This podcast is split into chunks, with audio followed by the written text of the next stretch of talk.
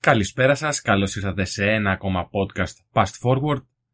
Αυτή τη νέα στήλη podcast ε, εμπνευσμένη κατά βάση από την ε, στήλη Past Forward του Anthem.gr. Σήμερα θα μιλήσουμε όμως όχι για cult σκηνικά ή για cult ε, σειρές ή φιγούρες κτλ. που έχουμε κάνει στα προηγούμενα podcast. Υπάρχει ένα πρόβλημα και ένα θέμα που εκτός από μένα ε, ταλανίζει και την ελληνική κοινωνία. Και μετά από πολλές προσωπικές αναζητήσεις ε, κατέληξα σε μία λέξη που είναι συνώνυμο της ευτυχίας και το μυστικό της επιτυχίας. Και αυτή η λέξη είναι η ενσυναίσθηση. Γι' αυτό το θέμα που ήθελα να μιλήσω ας πούμε και να δω και την άποψή σας και να πω και τις προσωπικές μου εμπειρίες επέλεξα αυτό το podcast να είναι λίγο διαφορετικό. Θα είναι ουσιαστικά σαν μια εξομολόγηση με πράγματα που εγώ έχω μάθει αλλά και ο Νικόλας που τον ευχαριστώ και πάλι που βρίσκεται μαζί μας ο Unstable από το Anthem.gr ο καλύτερος αρχισυντάκτης που μου δίνει το ελεύθερο να μπορώ να κάνω και τέτοια podcast στη στήλη. Αυτό θα είναι λίγο διαφορετικό, δεν ξέρουμε αν θα συνεχιστεί είναι τελείως πιλωτικό αυτό το θέμα. Συνήθως θα κινούμαστε γύρω από το cult.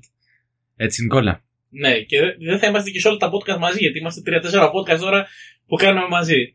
Είναι μερικά θέματα που ήθελα να τα κάνω Δεν θα έχετε τη γαϊδροφωνάρα μου σε όλα τα podcast. Ναι. Θα δώσω στον αγαπημένο το χώρο σαν σωστός ε, μισός αρχισυντάκτης, γιατί είμαστε αρχισυντάκτες μαζί με τον Τζανέτο τον Καβαλιώτη.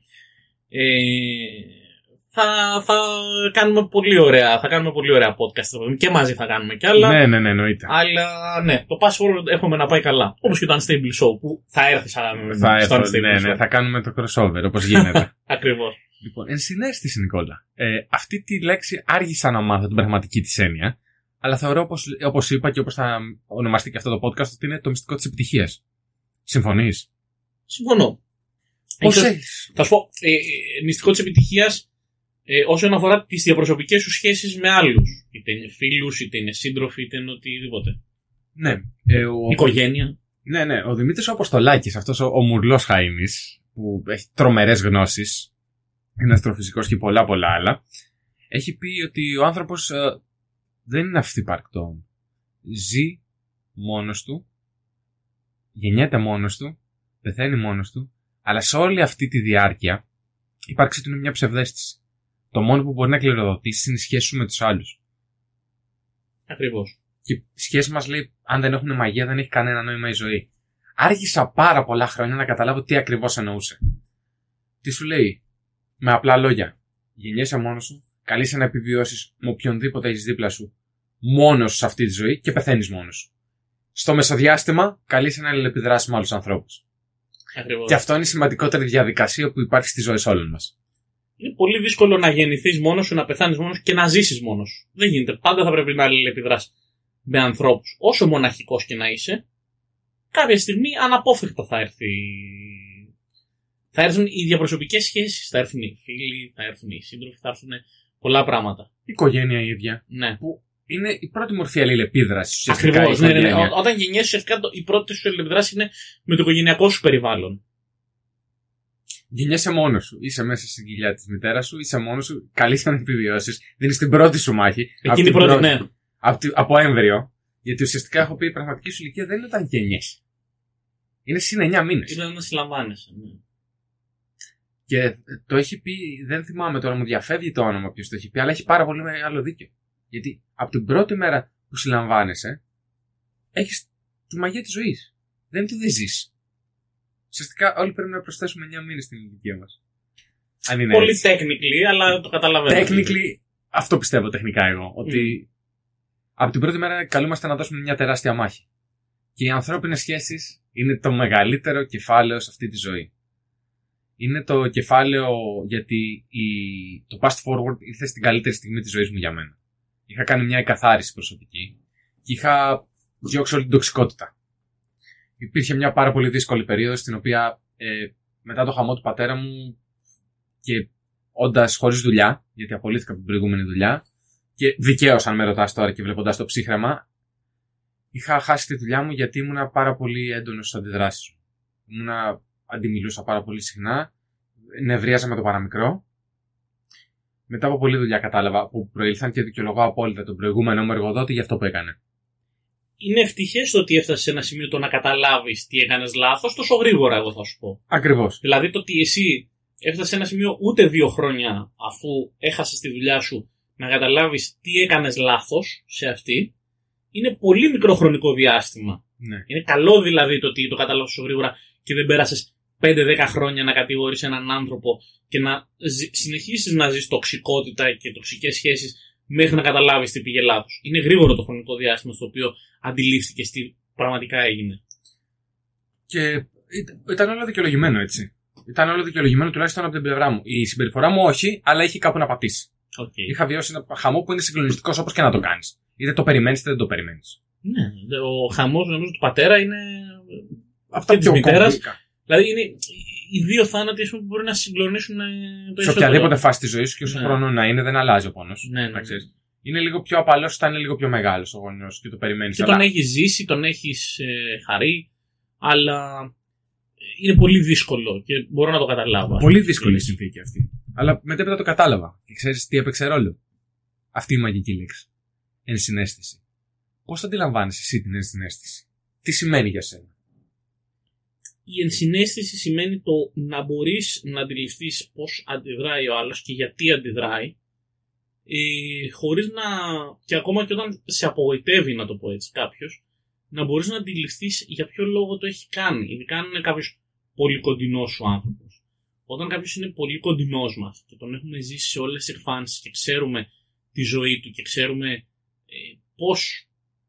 γενικότερα πώς ζει. Πώς δρά, πώς δρά, πώς αντιδρά, πώς, τι, τι ε, έχει στην καθημερινότητά του.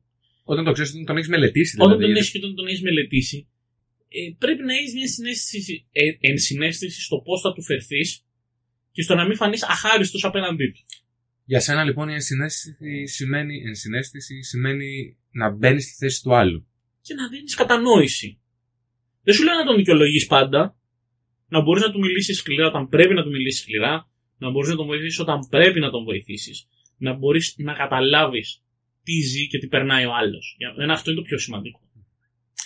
Υπάρχει ένα διφορούμενο νόημα σε αυτή τη λέξη. Και επειδή το έψαξα πριν καταλήξω ότι αυτό είναι το μυστικό της επιτυχίας, ενσυναίσθηση σημαίνει πολλά πράγματα. Ενσυναίσθηση μπορεί να σημαίνει μπαίνω στη θέση του άλλου.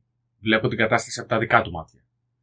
Ενσυναίσθηση μπορεί να σημαίνει ότι κάνω πίσω όταν χρειαστεί για να προστατεύσω τον άλλον.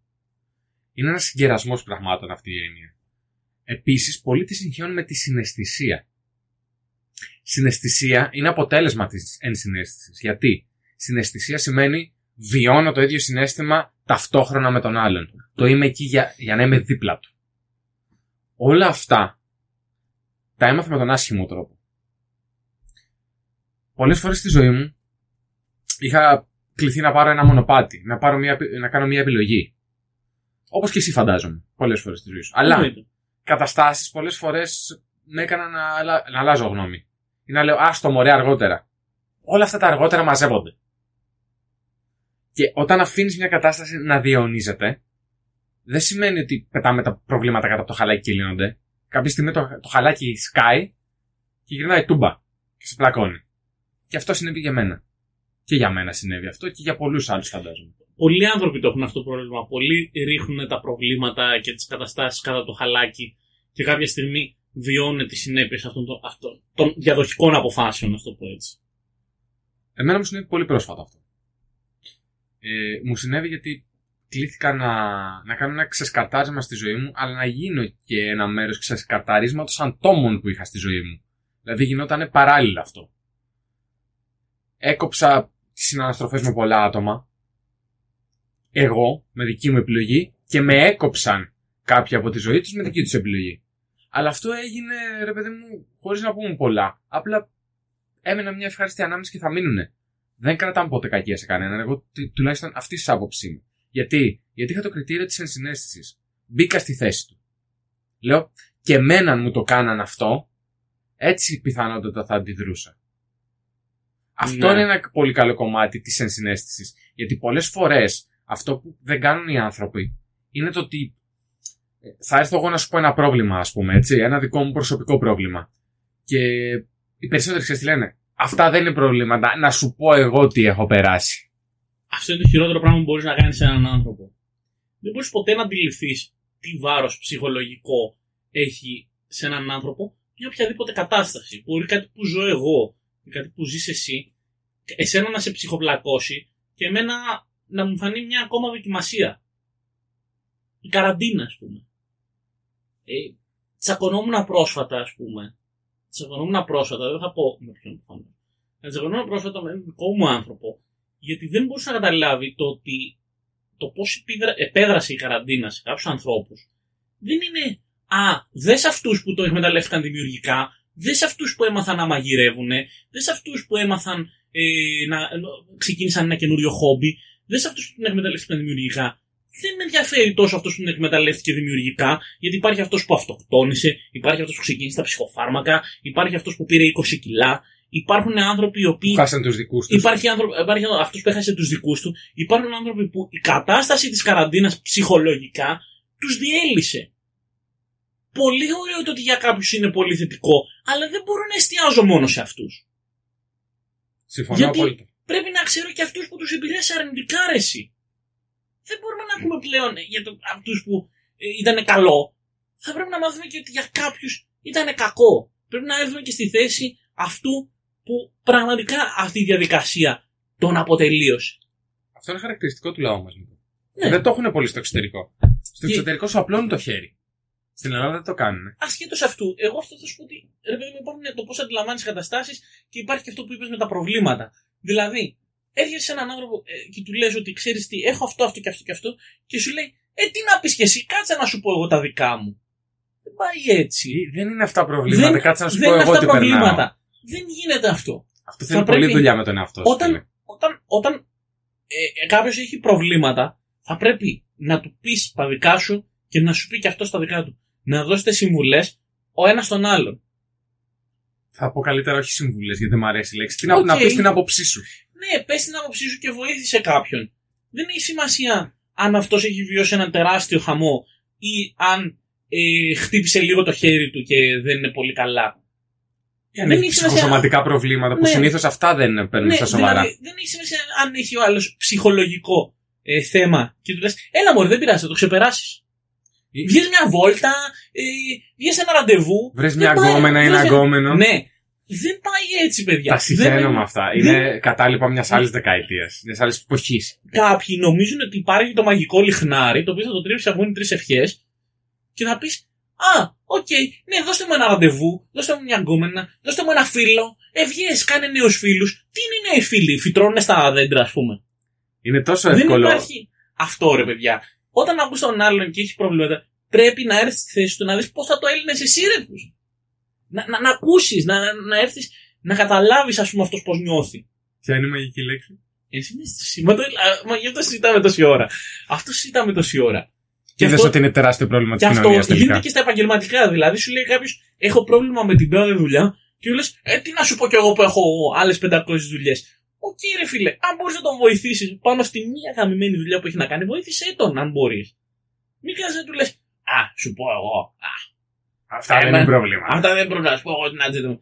Ή, ακόμα χειρότερα αυτό, μιλάμε για ανθρώπους που δουλεύουν στον ίδιο, στον ίδιο εργασιακό χώρο. Ε, είναι ακόμα χειρότερο να πας να πεις ένα επαγγελματικό σου πρόβλημα σε κάποιον και να σου πει Ε, τι να πω κι εγώ που έχω άλλα, άλλα προβλήματα στη δικιά μου δουλειά. Δυστυχώς το Ρε κάνει φίλε. πάρα πολύ αυτό. Ναι, δεν έχει νόημα αυτό, ρε παιδιά. Τα προβλήματά μου, ήρθα και σου είπα τα επαγγελματικά μου προβλήματα. Πες μου και εσύ τα δικά σου, να σου πω τη γνώμη μου, να μου πεις τη γνώμη σου, να πιούμε την πύρα μας, να πάμε παρακάτω. Ναι, μην... εγώ μπορώ να κάτσω να σε ακούσω. Είμαι πολύ καλός ακροατής γενικά. Εγώ κάθομαι. Και όντα τυχουργό, πολλές φορές με εμπνέουν και ιστορίες του κόσμου, είναι αλήθεια. Με εμπνέουν πάρα πολύ. Όταν ακούω μια ιστορία, μπορεί να πω τόσο πολύ που να στην κάνω τραγούδι. Είναι διήγημα και γράφω αρκετά. Δηλαδή, αυτά που θέλω να πω τώρα, μου δίνεται ευκαιρία από το podcast, πολλές φορές τα γράφω. Ναι. Είναι. Έχω γράψει και έχεις διαβάσει και την ιστορία για τον ελέφαντα στο δωμάτιο που κάποια στιγμή θα τη βγάλω με τη μορφή άρθρο κάπους. Δηλαδή, ίσως κάνω μια νέα στήλη που θα γράφω κάποια πράγματα έτσι. Το έχουμε μιλήσει και με τον Τζανέτο αυτό. Μήπως βάζουμε. Υπάρχει κάποιο site που θα βάζουμε έτσι αυτά τα γραπτά να μήπως. Ναι, για να ταυτιστεί ρε παιδί μου ο κόσμος, να δούμε να... και να το βγάλουμε έτσι από μέσα μας. Όπως γίνεται και σε αυτό το podcast. Αλλά είναι πολύ σημαντικό και η συνταγή ουσιαστικά της ευτυχίας και της επιτυχίας είναι να βοηθήσεις τον άλλον να μπει στη θέση του και να τον βοηθήσεις ώστε να βρει τον δρόμο προς την προσωπική του ευτυχία, γιατί αυτός είναι ο σκοπός του άνθρωπου. Για μένα. Πολύ σωστό. Και το νόημα για μένα, θα σου πω, είναι σε κάθε κατάσταση να μπορέσεις να κατανοήσεις για τον άλλον γιατί είναι τόσο σημαντικό πρόβλημα. Γιατί, γιατί κάτι που γίνεται στο, στον εργασιακό του χώρο τον επηρεάζει τόσο πολύ. Γιατί μπορεί να τον επηρεάζει γιατί έχει ένα πρόβλημα υγείας στο σπίτι του. Και τα πάντα να τους φαίνονται πολύ πιο δύσκολα. Ε, μπορεί κάτι που να τους φαίνεται πολύ μικρότερος ο κίνδυνος σε κάποια πράγματα γιατί λέει έχω και μεγαλύτερα προβλήματα. Ακριβώς. Πρέπει να είσαι εσύ εκεί για να του πεις τι γίνεται. Και θα πρέπει να καταλάβεις ότι ξέρεις τι. ε, Εδώ τώρα να, να πω λίγο το, το δικό μου κομμάτι, ας πούμε. Ναι, εννοείται. εννοείται. Ε, Ουσιαστικά είναι δε- μια εξομολόγηση που το μοιραζόμαστε με Ναι, το ναι, κοινό. ναι, οκ. Απόψεις από τη ζωή μας, αυτά που μας προβλημάτισαν, αυτό είπαμε. Δηλαδή είναι τελείως διαφορετικό στυλ αυτό το podcast και είναι ουσιαστικά να, να πούμε πράγματα που μάθαμε εμείς, μήπως μπορέσουμε και αυτό που λέμε, να βοηθήσουμε και τους άλλους. Εγώ αυτό που θα σου πω είναι το εξής. Σε οποιαδήποτε διαπροσωπική σχέση πρέπει να καταλάβεις τη θέση και το πο- που βρίσκεσαι και το πώς ε, χτίζεις μια σχέση με έναν άλλον άνθρωπο. Και κάθε σχέση έχει ένα σκοπό Δηλαδή- έτσι. Μπορεί να μην το ξέρεις από την αρχή, το Α, βλέπεις στην πορεία. Ακριβώς. Δηλαδή, τι θέλω να πω. Δεν γίνεται εγώ να γνωρίσω εσένα και επειδή σε γουστάρω και έχουμε κοινά ενδιαφέροντα, ας πούμε, ή οτιδήποτε, αύριο να γίνω κολλητό σου. Όχι. Δεν θα γίνω ούτε αύριο ούτε σε ένα μήνα. Μικρή παρένθεση, η σχέση μας είναι καταπληκτικό παράδειγμα το πώς έχει εξελιχθεί και Ακριβώς, πώ μπορούν να ακριβώς. εξελιχθούν δύο άνθρωποι. Ακριβώς, αλλά. Να πούμε ε, για το κοινό μια, μια- ένα πολύ μικρό παράδειγμα, Ναι, ναι, ναι. γιατί η σχέση μας ήρθε. Εμείς ουσιαστικά γνωριζόμασταν, ήμασταν πρώην συνάδελφοι πέρυσι τον Αύγουστο, μ. τον Αύγουστο του 2022, για 15 μέρες. Ε, πολύ λίγο, ναι. Για- μέσα σε αυτές τις 15 μέρες και συνομιλώντας κυρίως ελάχιστα μέσα στη δουλειά, αλλά περισσότερο στο, στο δρόμο που μεσολαβούσε μέχρι να φτάσετε εσείς στο σταθμό του μετρό. Για Ναι. να καταλάβαμε πόσα κοινά είχαμε. Ή Οκ. ερχόμενοι το πρωί στη δουλειά ή πηγαίνοντας στο Ναι, βράδυ ναι, ναι, στο αυτό. μετρό. Δηλαδή, περισσότερο επειδή δεν δουλεύαμε και σε κοινά τμήματα, Α, ναι. μιλάγαμε. 10 λεπτά ένα τέταρτο τη μέρα. Ναι, ναι, ναι. Και αυτό που μου είχε πει ο Νικόλας είναι ότι εγώ έχω μια εκπομπή, ας πούμε, κάνω και μια εκπομπή πέρα από τα ενδιαφέροντα και το ότι καταλάβανε ότι επικοινωνούσαμε και όντως είχαν αποδέκτη. Και υπήρχε μια άλλη επίδραση, γιατί αυτό μετά από μια ηλικία είναι και το training που κάνεις και γενικά πόσους ανθρώπους γνωρίζεις, το καταλαβαίνεις. Καταλαβαίνεις από την κοινή σου σώμα, από τη στάση ότι ο, Νίκο, ο Νικόλας δεν ήταν καθόλου καλά εκείνη την περίοδο, είναι η αλήθεια. Δεν ήταν στα καλύτερά του. Και φαινόταν από χιλιόμετρα μακριά. Και επειδή ούτε εγώ ήμουν στα καλύτερά μου, γιατί ήμουν σε μια ουσιαστικά αναζήτηση, που η μετέπειτα δουλειά μου από αυτή ήταν η δουλειά που είμαι και τώρα, κλείνω ένα χρόνο, ας πούμε, και έχω κατασταλάξει επαγγελματικά. Ήμουν σε αυτή τη φάση της αναζήτησης, στο ξεσκαρτάρισμα που είπα προηγουμένως, και έτσι κράτησα αυτή την επαφή με τον Νικόλα. Μετά από μήνες που έμπαινα, όταν ξεκίνησε η νέα ραδιοφωνική σεζόν, λοιπόν, κρ- κράτησα λίγο το. το- Ξεκίνησε να μπαίνεις λίγο στη ραδιοφωνική μας αυτό, εκπομπή. μέσα στο από τα Radio social Alpha. media του, ναι, ξεκίνησε να μπαίνω. Άκουγα λοιπόν το Anthems Radio Show, είδα εκεί την παρέα τι γίνεται, έμπαινα και τους άκουγα, δεν του είχα στείλει μήνυμα. Μ. Και πώς έρχεται αυτή η καταπληκτική στιγμή, το, το bonding ας πούμε που κάναμε, ήταν συμπαντικό θα έλεγα. Συμπαντικά ειδήλια που λέμε. Συμπαντικά ειδήλια. Όποιος ακούει Anthems Radio Show καταλαβαίνει τι σημαίνει το συμπαντικά ειδήλια. Για τους υπόλοιπους να μπείτε κάθε Τετάρτη να μας ακούσετε. 8 με 10 Radio Alchemy. Λοιπόν, να κάνουμε και το ανέσχυτο promotion. Ναι, ναι, ναι, Αυτό βέβαια. Δεν σταματάει ποτέ. Θα το κάνουμε και στο τέλος. Το κάνουμε και στο τέλος. Εννοείται. Λοιπόν, και να κλείσω αυτή την παρένθεση της γνωριμίας μας, το ότι ήξερες με έναν άνθρωπο τι σκηνά. Όταν τον ακούς στη ραδιοφωνική του εκπομπή, καταλαβαίνεις ότι έχεις περισσότερα κιλά και περισσότερα πράγματα. Κάποια στιγμή τους λέω, ρε, εσύ σε ακούω. Ρε, εσύ γιατί δεν μου το λες, μου λέει να πω καλησπέρα και έτσι. Αγαμένο. Να σου στείλω μια καλησπέρα, Να στείλω ναι. καλησπέρα. Αγαμένο, αγαμένο, αγαμένο. Έγινα φαν. Με μάθανε και οι ακροατές της εκπομπής. Πλέον ζητάνε τον αγαμένο για κάποιο λόγο οι ακροατές της Μπαίνεις στο, εκπομπής. μπαίνεις στο chat, ας πούμε, ναι. Ναι, μπαίνουμε στο chat. Όλοι είμαστε μια παρέα πλέον. Αλλά Έχουμε φτιάξει μια πολύ ωραία παρέα στο Πολύ Anthems ωραία Radio Show. παρέα. Και εκτός chat, γιατί μπαίνει πάρα πολλοί κόσμος εκτός chat, αλλά και μέσα στο chat είμαστε μια πολύ ωραία παρέα. Οπότε, ναι. Και είχαμε ωστόσο, μια επικοινωνία, ας πούμε, εκεί. Ό- όσο τον άκουγα, και εγώ ήξερα και έχω την ικανότητα ακόμα και από τη φωνή. Σε κατάλαβα από τη φωνή που λέει. Ναι. Ακόμα και από τη φωνή να καταλαβαίνω αν ο άλλος είναι καλά. Είναι μια μαγική μου ικανότητα αυτή. ναι. Και άκουγα στην εκπομπή ότι δεν είχε την ίδια σπιρτάδα ο Νικόλα. Ήταν για περίπου δύο-τρεις εκπομπές που. Εγώ, γεν- εγώ, Μεγάλης γενικότερα, Παρασκευής ήταν. εγώ γενικότερα το έχω ξαναπεί ότι ε, στο Anthems δεν ακούγεται ο Νικόλας, ακούγεται η περσόνα που έχω φτιάξει.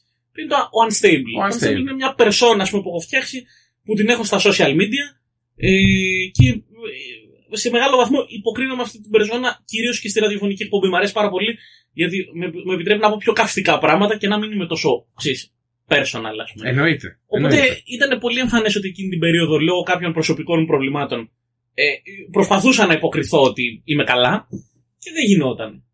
Και είχαμε έτσι μια μικρή συνομιλία ούτως ή άλλως μέσα στα social media. Ας πούμε, Ναι. Πολύ λίγο. Αλλά για κάποιον λόγο είχαμε αρχίσει να μιλάμε, ήξερε ότι επειδή η συμμετοχή μου στην εκπομπή αφορούσε συνήθως τα cult, είχε στο μυαλό σου κάπου να, να ενταχθώ στο anthem.gr. Ναι, ναι, με ενδιαφέρε το cult να το βάλουμε στο Anthem. Το έχουμε πει και σε προηγούμενο podcast ότι με ενδιαφέρε το cult να μπει στο Anthem. Και για να μην μα, μακρηγορώ, ας πούμε, στην τρίτη κατά σειρά εκπομπή που δεν είσαι καλά, δεν ξέρω για κάποιο μαγικό λόγο μετά την εκπομπή σε παίρνω τηλέφωνο. Γιατί Ναι. δεν ήμουν ούτε εγώ σε καλή φάση. Ναι, και μιλήσαμε και με το Ναι. βράδυ. Εκεί ανοίξαμε τα σώψιχά μας Πραγματικά. πολύ περισσότερο από ό,τι θα τα ανοίξουμε εδώ πέρα σήμερα. Για- Όσο, και μας, επι- όσο μας επιτρέπει και το podcast, βέβαια, έτσι. Ναι. Ε, και παιδιά ήταν σαν να γνωριζόμαστε. Ξανά, ναι. Ναι. Δεν είχαμε γνωριστεί. Σαν, να- σαν- η πρώτη ήταν δηλαδή είναι αυτό που νιώθεις πολλές φορές με κάποιον, που είναι η μαγεία, η αλληλεπι- η- αυτό που είπα στην αρχή που είπε ο Αποστολάκης, η αλληλεπίδραση μεταξύ των ανθρώπων, ότι με αυτόν τον άνθρωπο πρέπει να κάνω παρέα. Ναι. Και όταν αντιλαμβάνεσαι κάτι, είσαι εκεί και πολλές φορές το τηλεφώνημα του αγνώστου είναι πολύ πιο σημαντικό από κάποιον δικός σου. Ναι, ναι, ναι. Και αυτή ακριβώς αυτό που μου είχε εξομολογηθεί και εσύ ήταν ότι τόσο σημαντικό ήταν και για σένα να το πεις κάποιον σε έναν τελείως διαφορετικό αποδέκτη. Και ήταν κάπως σημαντικό γιατί μιλούσαμε μια μισή ώρα στο τηλέφωνο. Ναι. Ο Νικόλας ήταν πάνω στο, πάνω στο τιμόνι. Ήμουν έξω από το σταθμό. Έξω από το σταθμό, δεν είχε φύγει. Ήμουν, ήμουν έξω από το σταθμό, είχα μπει στο αυτοκίνητο και μιλάγαμε εκεί, ας πούμε. Είχα αργήσει πάρα πολύ. Δηλαδή γύρισα σπίτι 12.30 ώρα. Αλλά δεν Οπότε τον ήταν ένοιαζε. 10. Γιατί είχε, είχε ανακουφιστεί ο Νικόλας εκείνη. Ναι, την ώρα. είχα μιλήσει, είχα, είχες μιλήσει κι εσύ. Ήμασταν. Δε, εγώ ήμουνα, τον πήρα πλήρως συνειδητοποιημένος. Χωρίς να ξέρω το τι θα επακολουθήσει μετά στην οριμία Mm. μας. Αλλά λέω ότι η ενσυναίσθηση μπορεί να είναι και αν τον ακούσεις τον άλλον. Μμ. Ότι δεν είναι καλά για να του πεις Εσύ είμαι εγώ, χωρίς να υποκρίνεσαι. Για να κρατήσεις με κάποιον άνθρωπο στη ζωή του. Και αυτό ακριβώς εκτίμησε ο Νικόλας. Ότι τον πήρα τηλέφωνο και σου λέω «Ρε, Εσύ είσαι καλά. Είναι ένας άνθρωπος που πέραγα δύο ώρες τη εβδομάδας. Της εβδομάδας, ναι. Ουσιαστικά ήταν μέσα στο σπίτι μου. Οπότε ήθελα να δω αν είναι καλά. Δεν επεδίωκα τίποτα, ήταν, ήθελα όντως να δω ότι είναι καλά γιατί του είχα μία εκτίμηση λόγω των κοινών μας ενδιαφερόντων. Βέβαια, είχες ακούσει στην εκπομπή ότι πώς ήμουν όταν δημιουργούσα πραγματικά πολύ καλό. Και πώς ήμουν όταν δεν, προ- πραγματικά προσπαθούσα να κάνω εκπομπή. Και δεν έφταιγε η εκπομπή σε όλο αυτό. Έφταιγαν τα πράγματα που πέρναγα εγώ προσωπικά. Εγώ το κατάλαβα από χιλιόμετρα χωρίς να έχουμε Ναι. παραπάνω από αυτά. Δηλαδή, κατάλαβα ότι δεν είναι η περσόνα. Η περσόνα δεν μπορεί να λειτουργήσει. Δεν μπορεί κάτι να άλλο λειτουργήσει, συμβαίνει. Τέλος πάντων, το θέμα είναι ότι. Και να πω παρένθεση μετά Ναι. από αυτό ότι την επόμενη μέρα δέχτηκα τηλεφώνημα από τον ιδιοκτήτη του Radio Alchemy, τον Νικό. Και... Εκείνη τη μέρα ήταν. Ναι. Μπορεί- Νομίζω ότι ήταν μια εβδομάδα μετά. Όχι, όχι. Ε, μετά από λίγες μέρες δέχτηκα τηλεφώνημα. Ήταν, ήταν μια Ή- εβδομάδα μετά γιατί μιλάγαμε για να έρθει στην εκπομπή. Ναι, είχε ξεκινήσει Είχα- η πρόταση, υπήρχε η πρόταση ότι θα ξεκινήσει να το μπούμε fast στο forward. Anthem. Ναι, να μπω στο Είχε- Anthem για να κάνω το fast forward της στήλη που Είχε εν μπει τέλει η έκανε. λογική ναι, να μπεις στο Anthem και μετά από λίγο καιρό επειδή είχαμε πει ότι θα σε φέρουμε στη ραδιοφωνική εκπομπή. Και μετά σε πρότεινα και στο ραδιόφωνο, ρε παιδί μου, και έτσι Χω- ξεκίνησε. Εν αγνία μου, εν αγνία μου τελείωσε όλο αυτό. Ναι. Εγώ του είχα πει ότι έκανα παλιά εκπομπές ραδιοφωνικές, αλλά καμία σχέση. Ο Νίκος μάλλον άκουσε τη φωνή μου, άκουσε τις απόψεις μου, εκτίμησε 5-10 Νομίζω ότι- πράγματα. Νομίζω και... ότι το είχες ανάγκη και εσύ, ρε παιδί μου. Οπότε γι' Κατάλαβα αυτό ότι- μίλησα. αυτό ακριβώς. Κατάλαβα και την αγάπη μου για τη μουσική και κα- κάτι καθαρά Κατάλαβα- μουσικό έλειπε. από το Κατάλαβα ότι Radio. είχες την ανάγκη να μιλήσεις γι' αυτό. Ακριβώς. Οπότε ε, πιστεύω ότι ήταν μια καλή κίνηση γιατί τώρα, ας πούμε, εκτός από, τη- από το password στο anthem.gr κάνεις και κάτι ραδιοφωνικό, ρε παιδί μου. Είναι μια. Music Stories κάθε Κυριακή 4 με 6 να πούμε στο Radio Ακριβώς. Alchemy. Και... Με εκλεκτούς μουσικούς καλεσμένους και πολύ ωραία παρέα, πολύ ωραία concept κάνουμε εκεί. Έχουμε το ελεύθερο εκεί από το σταθμό να κάνουμε πράγματα, Κάνουμε να, ωραία νέα πράγματα. μουσική, νέα πράγματα, νέες ιδέες. Γενικά το Radio Alchemy δεν μας έχει θέσει ποτέ λίστες και τα λοιπά που υπάρχουν σε άλλα Αυτή ραδιόφωνα. περιορισμοί δεν υπάρχουν, ευτυχώς. ναι, ναι, ναι. Ε, Πάντως για να επαναφερθούμε σε αυτό που λέγαμε, ρε παιδί μου. ναι, ναι, μια μικρή Ακόμα παρένθεση. και αυτό που περάσαμε μαζί δεν ήταν ένα. Δεν μπορούσαμε αύριο να γίνουμε πολιτεία. Αυτό σου λέω. Μα δεν- ακριβώς είμαι στο... Δεν, πρόσεχε, δεν θα γινόμασταν. Ξέρεις γιατί; Δεν θα γινόμασταν εκείνη, εκείνο το μήνα Ναι. που λέει ο λόγος. Γιατί έχω περάσει καταστάσεις στη ζωή μου που απλά ένας άνθρωπος αρνείται να καταλάβει το ότι ρε φίλε, σήμερα γνωριστήκαμε, αύριο βγήκαμε, μεθαύριο θα ξαναβγούμε, θα περάσουμε καλά, θα γελάσουμε, θα γουστάρουμε. Δεν μπορούμε να είμαστε ρε φίλε αυτοκόλλητοι κάθε εβδομάδα. Δηλαδή αυτό που μου αρρωσταίνει εμένα στους ανθρώπους είναι να μην αντιλαμβάνονται το ότι έχεις και τη δικιά σου ζωή. Και το ότι εγώ κοντεύω 30 χρονών, ας πούμε, δηλαδή. Είμαι 28, έτσι. Τι Και θέλεις να πεις Νικόλα, εμείς οι 30 χρονοι δεν Ναι, έχουμε ναι. δικαίωμα να... λίγη ποιοτική pop. λοιπόν, ε, το ότι κάποιοι δεν καταλαβαίνουν ότι όταν έρθει στη ζωή κάποιου τριαντάρι, αυτός ο τριαντάρι θα έχει και τους φίλους του και την οικογένειά του και άλλους ανθρώπους που θέλει να δει. Και δεν μπορεί κάθε φορά να ακυρώνει ανθρώπους που θέλει να δει μόνο και μόνο γιατί εσύ ε, θε, τον θέλεις για φίλο. Δεν σου λέω για κάποιον που σε χρειάζεται. Δεν σου μιλάω για κάποιον που σε έχει ανάγκη. Γι' αυτό που με έχει ανάγκη θα είμαι εκεί, εννοείται, άμα τον, τον έχω στην καρδιά μου. Σου μιλάω για αυτόν ο οποίος απλά θέλει να καβλαντίζουμε μόνιμα, ρε παιδί μου, και βγαίνεις ένα Σάββατο μαζί του το μήνα και περνάς καλά, και αυτό σου λέει ε, το άλλο Σάββατο σήμερα θα ξαναβγούμε και του λες: Έχω κανονίσει με την παρέα μου. Ε, ρε, μαλάκα, όλο με γράφεις, όλο με τέτοιο. Μα πριν μια εβδομάδα δεν βγήκα με την παρέα μου για να είμαι μαζί σου, ρε φίλε, και περάσαμε και καλά. Θα ξαναβγούμε, όχι αυτό το Σάββατο, θα βγούμε το μεθεπόμενο, το παραμεθεπόμενο. Θα βγούμε μια καθημερινή να πιούμε ένα καφέ. Κανένα πρόβλημα. Όχι αυτό το πράγμα το πιεστικό. Ε, θέλω να κάνουμε μαζί αυτό, θέλω να κάνουμε μαζί το άλλο, θέλω να γίνουμε κολλητοί. Δεν θα γίνουμε κολλητοί τώρα. Άσε τις καταστάσεις να μας δέσουν. Ακριβώς. Αυτό που έγινε, αυτό σου λέω, γι' αυτό έθεσε το παράδειγμά μας. Ναι.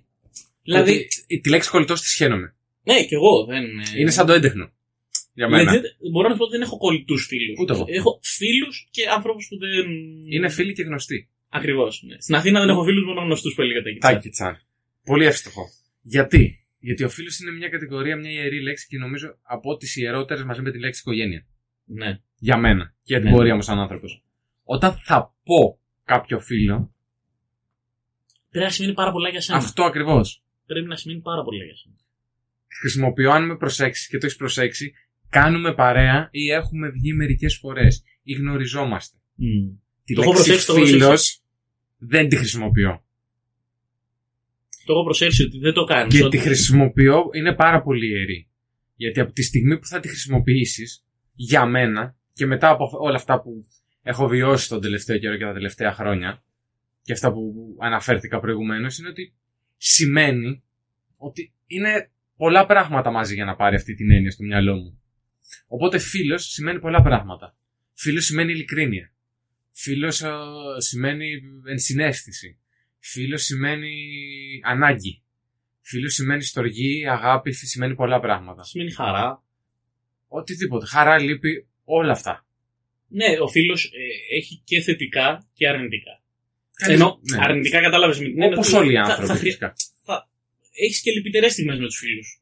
Κυρίως αυτές εσένα, θα σου πω. Και αυτές σας δίνουν και περισσότερο ακριβώς. Δεν γίνεται όμως εν μία νυχτή κάποιον να τον θεωρήσει φίλος. Και ακόμα χειρότερα, Είναι φίλο, είναι φίλο. ναι, ή ακόμα χειρότερα να τον εγκαταλείπεις ακριβώς για αυτό το λόγο. Δηλαδή, να, να προσπαθείς με κάποιον να, τόσο πολύ να δεθείς και να ζήσεις μαζί του πράγματα, να, να το κάνεις σχεδόν force αυτό το πράγμα, να, το να ζήσω πράγματα και όταν δεις ότι αυτός ο άνθρωπος ε, έχει και άλλους άνθρωπους με τους οποίους θέλει να ζήσει καταστάσεις, απλά να λες, ξέρεις τι, δεν μου δίνεις την κατάλληλη προσοχή, λακιαφή. Αυτό είπα στην αρχή ότι γενικά θέλει πάρα πολύ δουλειά με τον εαυτό μας. Πάρα πολύ δουλειά με τον εαυτό σου για να καταλάβεις το ποιος είσαι, το τι αναζητάς από τον άλλον, τι μπορείς να πάρεις από τον άλλον, τι μπορείς να δώσεις στον άλλον, όχι εκμετάλλευση. Γιατί αυτό που λες είναι εκμετάλλευση. Έχω ένα κενό στη ζωή μου, οπότε θα αναζητήσω στον καταλληλότερο άνθρωπο που θεωρώ εγώ για μένα αυτό που θέλω και θα το φορσάρω. Όχι. Ξέρεις τι μόνο. Θα, συμφωνώ με αυτό που λες και θα σου πληρώσω. Ότι έχω ένα κενό στη ζωή μου και εσύ είσαι υποχρεωμένος αγαμένο να μου το καλύψεις. Γιατί Αν είσαι δεν μου το φίλος μου. καλύψεις, ε, είσαι αρχίδι. Δεν έχουμε γνωριστεί. Ωριακά, δεν γνωριζόμαστε, δεν έχουμε δεθεί. Δεν μπορώ να σου καλύψω όλα τα κενά στη ζωή σου. Θα σου καλύψω κάποια. Αλλά θα πρέπει εσύ να μπορέσεις να, να καλύψεις αυτά τα κενά μέσα από διαφορετικούς ανθρώπους. Αν αυτό είναι οικογένεια, είναι το ένα σκέλος. Άμα αυτό είναι να γνωρίσεις κι άλλους, είναι ένα άλλο σκέλος. Οκ, ναι, κατάλαβα τον τρόπο που το λες. Γενικά, ο Will Smith έχει πει το πιο εύστοχο πράγμα που έχω ακούσει τα τελευταία χρόνια, από τα πιο εύστοχα. Don't talk about my fucking wife. No. Κατάλαβα τι έκανες όμως. ναι, ναι. Ε, έχει πει για την ευτυχία. Έχει κάνει μια δήλωση την οποία δεν είχα αντιληφθεί και την, ε, την κατάλαβα πολύ πρόσφατα. Λέει είναι πάρα πολύ εγωιστικό να αναζητάμε την ευτυχία μας στους άλλους. Ναι, Είναι ρε φίλε, το ευτυχή. έχω ακούσει αυτό. Την ευτυχία σου τη βρίσκεις μόνος σου και μετά αν θέλεις να τη μοιραστείς, τη μοιράζεσαι με τον πιο κοντινό σου άνθρωπο, με αυτούς που θεωρείς. Και βοηθάς και εκείνους να αναζητήσουν το κομμάτι προς την προσωπική τους ευτυχία. Αυτό δεν σημαίνει απαραίτητα γιατί υπάρχει μια σύγχυση. Δεν σημαίνει απαραίτητα ότι υπάρχουν άνθρωποι ή μπορεί να υπάρξουν ε, άνθρωποι που σου δίνουν χαρά. Είναι γόνιμο αυτό. Και σου δίνουν ευτυχία. Αλλά την προσωπική σου ευτυχία την αναζητάς μόνος σου. Είτε είναι η ίδια σου γυναίκα, έτσι. Για τον άντρα ή για ο σύζυγός σου για τη γυναίκα. Ή η σύζυγος ή οτιδήποτε. Ορμένο, ό,τι θέλεις βάλτο. Όπως θέλεις βάλτο. Ο σύντροφός σου Ο ή η σύντροφός σύντροφός σου. Ανεξάρτητο Που είναι, φίλου. που, είναι, ουσι- που είναι ουσιαστικά το πιο κοντινό σου άτομο για τη συγκεκριμένη περίοδο. Δεν αναζητάς την ευτυχία σου στον άλλον. Την αναζητάς μόνος σου. Πράγματα που σε κάνουν εσένα χαρούμενο για να μπορείς και να προσφέρεις στον άλλον. Αλλιώς θα κάνεις σχέσεις του τύπου που προανέφερες προηγουμένως. Το ότι, έλα, κάλυψε μου το κενό στη ζωή μου γιατί δεν είμαι καλά. Δικαιούσε να μην είσαι καλά. Δικαιούσε όμως να βρεις και τη δύναμη να ξανασταθείς στα πόδια σου μόνος σου. δεν είναι μόνο μια μοναχική διαδικασία. Ναι. Δηλαδή, προφανώς θα το καταφέρεις μόνος σου. Ε, το θέμα είναι να ζητήσεις. Πώς να το πω, ε, πρέπει να ζητήσεις από τα σωστά άτομα τη σωστή βοήθεια. Δεν είναι υποχρεωμένος κανένας να έρθει να σου καλύψει τα κενά που, ζη- που, που νιώθεις. Αυτό ακριβώς. Αυτό ακριβώς. Θα πρέπει εσύ να πάρεις από τον κάθε άνθρωπο αυτά που μπορεί να σου δώσει προκειμένου να καλύψεις αυτά τα κενά. Δεν είναι υποχρεωμένος κανένας να γίνει χαλί να τον πατήσεις. Ειδικά κάποιο που δεν τον ξέρεις καλά και δεν σας έχουν δέσει καταστάσεις. Η αλήθεια είναι αυτή. Και για να πάω και στο άλλο σκέλος, ε, θα πρέπει να σέβεσαι. Αυτό ε, μου έκανε πολύ εντύπωση και ήθελα να το πω. Θα πρέπει να σέβεσαι πάρα πολύ όταν οι άνθρωποι που θέλουν να σε βγάλουν από τη ζωή τους με λόγο και αιτία να μάθει να το αποδέχεσαι. Αυτό ακριβώς έκανα και εγώ. Δηλαδή, αυτό που είπες. Ε, Γι' αυτό ξεκίνησα έτσι. Ακριβώς. Αυτό που είπες ότι με έβγαλαν άνθρωποι από τη ζωή τους και το κατάλαβα και το σεβαστικά γιατί είχαν αιτία. Ο καθένας τη δικιά του δεν τον κρίνω. Το σέβομαι. Προφανώς. Σέβομαι τον άλλον, σέβομαι την άποψή του. Το να γίνεσαι κλόουν Δεν θα σου πω ότι δεν με πονάει. Δεν Φυσικά το και σε σκέφτομαι. πονάει. Γιατί άνθρωπος. Φυσικά και σε πονάει. Γιατί, γιατί κάποιος άνθρωπος τον οποίο είχες κοντά σου επέλεξε να μην συνεχίσει τη ζωή, σου μαζί σου. Μα, τη ζωή του μαζί σου. Όπως και εσύ αντίστοιχα θα αποφασίσεις κάποιον να τον αφήσεις. Προφανώς. Αυτό που θέλω εγώ να πω και αυτό που θέλω πάντα να κάνω είναι ότι μ, πρέπει να μάθουμε να σεβόμαστε γιατί ο άλλος δεν μας θέλει στη ζωή του. Ε, πρέπει να μάθουμε να έχουμε την συνέστηση να καταλάβουμε ότι ο σύντροφός μας με τον οποίο είμαστε, μπορεί να είμαστε κάποια χρόνια μαζί, μπορεί να θέλει να μας χωρίσει και να, να, να μας πονάει, να το, αλλά θα πρέπει να το αποδεχτούμε. Ειδικά όταν έχει λόγους και όταν έχουμε κάνει και εμείς τη μαλακία μας.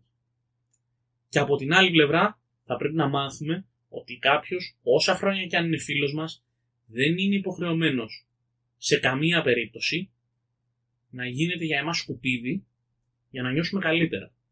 Και όταν μας βγάζει από τη ζωή του, όταν εγώ να σου πω την αλήθεια, αυτό, αυτό δεν θα αναφέρω ονόματα προφανώς, Καλά. ναι. αλλά είχα μια πολύ κοντινή μου σχέση με έναν άνθρωπο που πραγματικά αγαπούσα για χρόνια. Πολλά χρόνια ήμασταν πάρα πολύ καλοί φίλοι, πάρα πολύ δεμένοι. Κάποια χρόνια ε, είχαμε απομακρυνθεί. Υπήρχαν πολλά. Συμβαίνει αυτά. αυτά Εννοείται ότι και συμβαίνουν είναι αυτά. αποδεκτά Εννοείται και- ότι συμβαίνουν αυτά. Αλλά ποτέ δεν θα έκανα τον εαυτό μου να τον, να τον φέρω στο σημείο του να ξεφτιλίζομαι για αυτόν τον άνθρωπο. Να πρέπει να τσακώνομαι με δικούς μου ανθρώπους για να είναι καλά αυτός ο άνθρωπος. Να πρέπει να βγάλω πράγματα από τη ζωή μου για να είμαι καλός για αυτόν τον άνθρωπο. Γιατί αν δεν τα έκανα όλα αυτά, αν δεν διέλυα τη ζωή μου για αυτόν, δεν θα ήμουνα καλός φίλος. Όχι για αυτά που του πρόσφερα, όχι για αυτά που του είπα, όχι για τις στιγμές που τον βοήθησα. Για όλες τις στιγμές που ήμουν δίπλα του. Έπρεπε να ξεφτυλίσω τη δικιά μου ζωή για να νιώθει καλά ο ίδιος. Έπρεπε την ανυπαρξία του αντί να του την καλύπτω με τη βοήθειά μου και την παρουσία μου, να την καλύπτω με το να διαλύω εγώ τη ζωή μου για να είμαι εξίσου δυστυχισμένος με αυτόν. Είπαμε. Πολλή δουλειά με τον εαυτό του. Και όταν τον Καθένα. έβγαλα από τη ζωή μου, ξέρεις τι έκανε; Επέλεξε να γίνει κλόουν.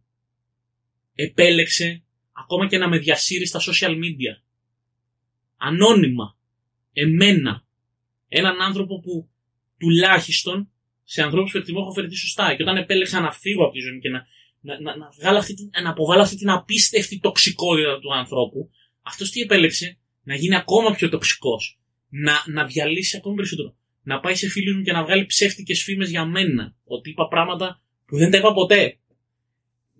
Ακόμα και να, να δημιουργήσει και να αναπλάσει καταστάσεις στο μυαλό του για πράγματα που αυτόν, για να βγάλει εμένα τον κακό της ιστορίας. Είναι τραγικό. Και εκεί καταλαβαίνεις πόσο σωστή απόφαση πήρα. Ότι ξέρεις τι, σκέψου για να είναι τόσο τοξικός όταν αποφασίζεις ότι δεν θέλω να σου ξαναμιλήσω, δεν θέλω να έχουμε καμία σχέση. Δηλαδή, δείτε ρε παιδιά το The Bunch of Inisherin που βγήκε φέτος. Το συζητάγαμε μαζί κάποια στιγμή. Ναι, ναι. Με τον άνθρωπο που θέλει να βγάλει το φίλο του από τη ζωή του. Είναι θεμητό. Δεν είναι εύκολη διαδικασία, αλλά είναι θεμητό πολλές φορές αυτό. Διώξε την τοξικότητα. Ε, Ένας πολύ καλός μου φίλος ε, μου έχει πει τη- την χρυσή κουβέντα.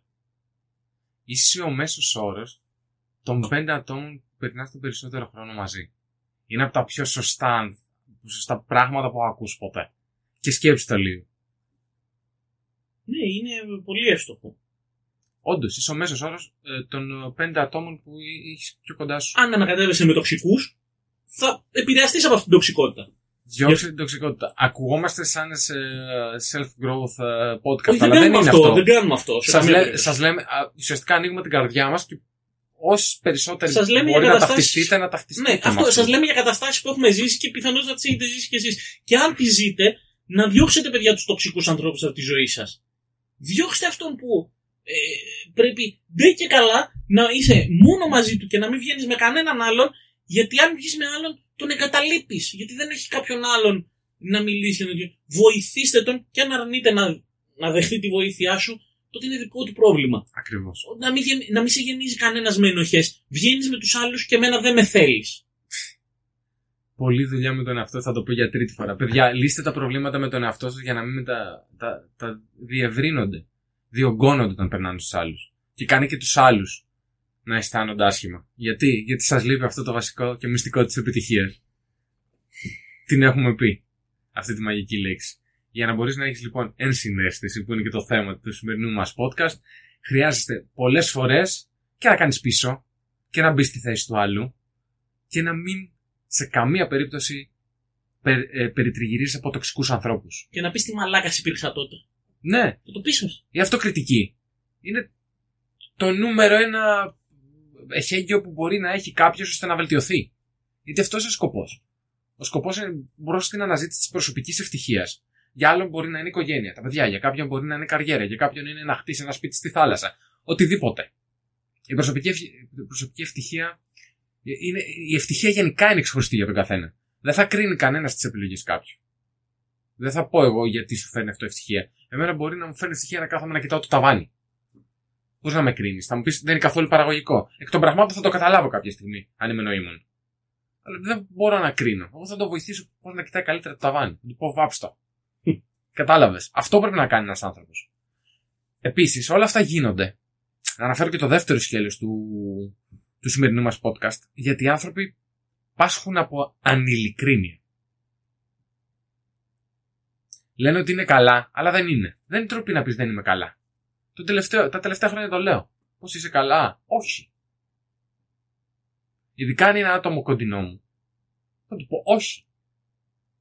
Εκτός αν θέλω να το προστατεύσω από κάτι. Αν ξέρω ότι η δι- ο δικός του πόνος ή το δικό του βάρος είναι μεγαλύτερο. Δεν θα του προσθέσω ακόμα ένα. Αυτό είναι η συνέστηση. Αλλά αν δεν είσαι καλά, πες το. Η αναζήτηση βοήθεια. Δεν είναι ντροπή. Πολλές φορές έχει τύχει να, να κάνω ψυχοθεραπεία και να δεχτώ α, πόλεμο από άτομα. Από φίλους. Ότι το 2000 δεν ήταν το 23 βέβαια, αλλά στον 21ο αιώνα να πάει κάποιος σε ψυχίατρο ή σε ψυχολόγο και να το θεωρούν τρελό. Διονύζει μια κατάσταση στην οποία πάει τη χρόνια Είναι ότι καλύτερο μπορεί να κάνεις για να βοηθήσεις την ψυχή σου. δεν υπάρχει καλύτερο. Παιδιά, όλοι έχουμε ανάγκη από ψυχολόγο. Αλλά δεν το γνωρίζουμε. Γιατί δεν το δεχόμαστε, δεν ανοίγουμε την πόρτα. Όλες οι σχέσεις πάσχουν από ανηλικρίνεια. Γι' αυτό όλες οι σχέσεις είναι τόσο εύθραυστες. Καλύτερες σχέσεις είναι αυτές που όντως υπάρχει ειλικρίνεια μπροστά. Οτιδήποτε και να είναι αυτό. ρε. Οτιδήποτε. Εγώ, ας πούμε, με τον. ένα από τους καλύτερους μου φίλους, που το, θα το πω κιόλας γιατί θα το ακούσω αυτό το podcast, με το Τζανέλ του Καβαλιό που έχουμε μαζί, το... ξεκινήσαμε μαζί το anthem.gr, οι δυο μας μαζί με το Θοδωρή. Να ευχαριστήσω και τον Τζανέτο από το δημόσιο βήμα που μου δίνετε για όλη αυτή την ευκαιρία. Ε, έχουμε αυτό το καλό. ε, Συζητήσαμε πρόσφατα ότι έχουμε μαλώσει ελάχιστες φορές ζωή μας, μπορεί και καθόλου. Γιατί όταν ο ένας είχε πρόβλημα με τον άλλον, πάντα τον έμεινε και του λέγε Ελλάδο, ρε. Είσαι αρχίδης αυτό το θέμα, είσαι κάνει αυτό.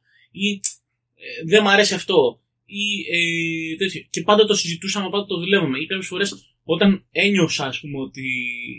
Λέω, «Μμ, ο Τζανέτο είχε κάποιο πρόβλημα μαζί μου. Τώρα, έλα ρε, να σου πω.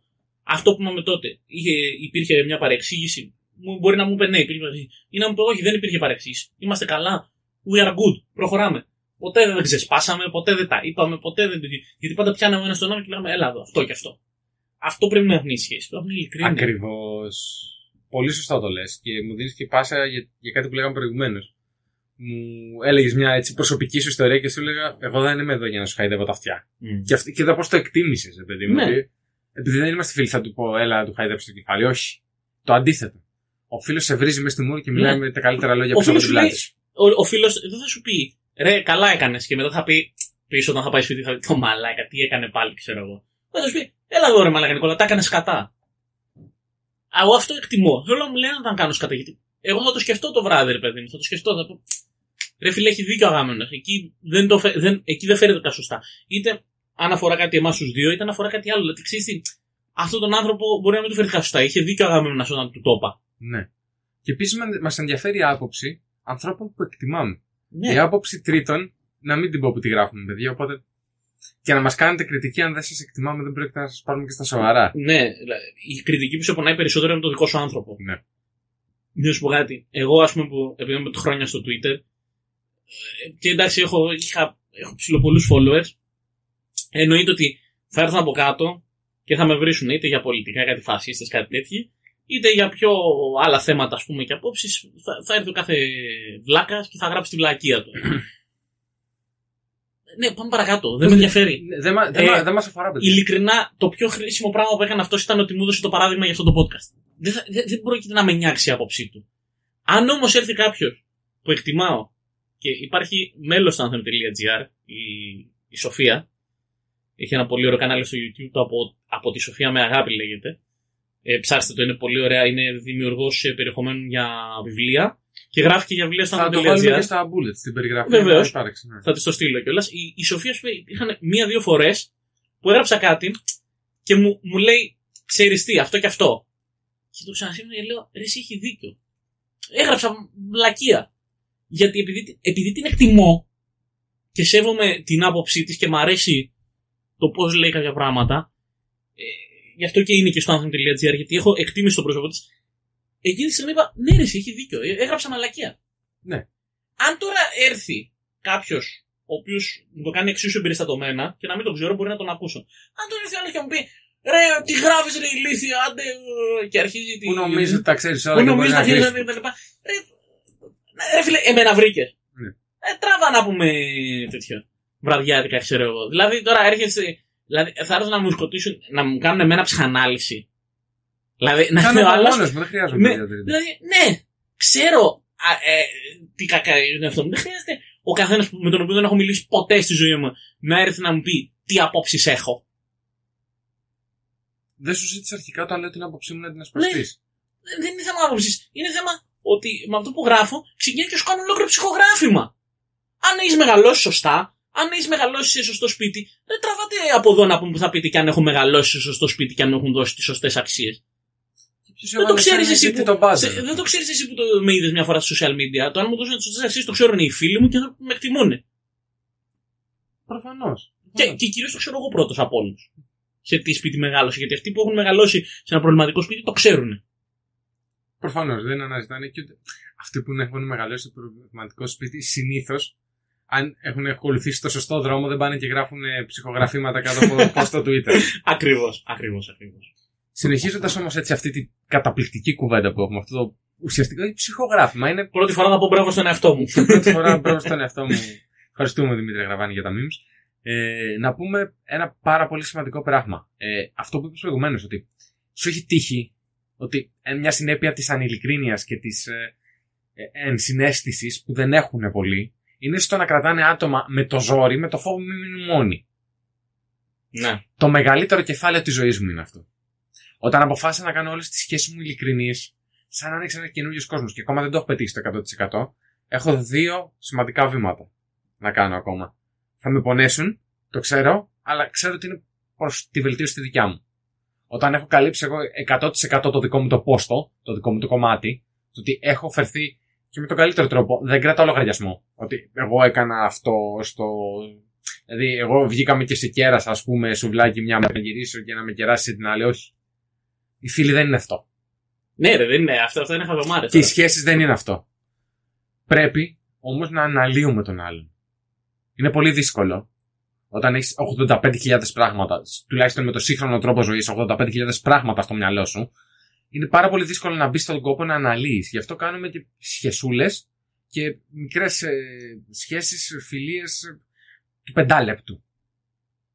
Γιατί είμαστε fast food. Έτσι γενικά έχουμε κάνει τον τρόπο ζωής μας fast food. Είναι η αλήθεια. Έχω ένα φίλο και ξέρει ένα φίλο και ξέρει ένα φίλο. Αυτό είναι ο φίλος. Για πάρε τον τηλέφωνο το φίλο σου. Μια δύσκολη ώρα και πες του κάτι έτσι φανταστικό. Ένα σκηνικό τον οποίο θα το συγκινήσει.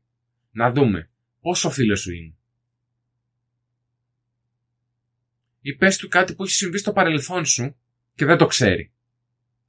Θα το συγκινήσει; Θα τον αφήσει αδιάφορο; Θα πει Α, εγώ να σου πω ότι έχω περάσει. Αυτό δεν είναι τίποτα. Εκεί καταλαβαίνεις την ειλικρινή μια σχέσης. Στα μικρά, στις λεπτομέρειες. Το πόσο ευτυχισμένος, πόσο κοιτάει στα μάτια όταν σου λέει πώς είσαι, τι κάνεις.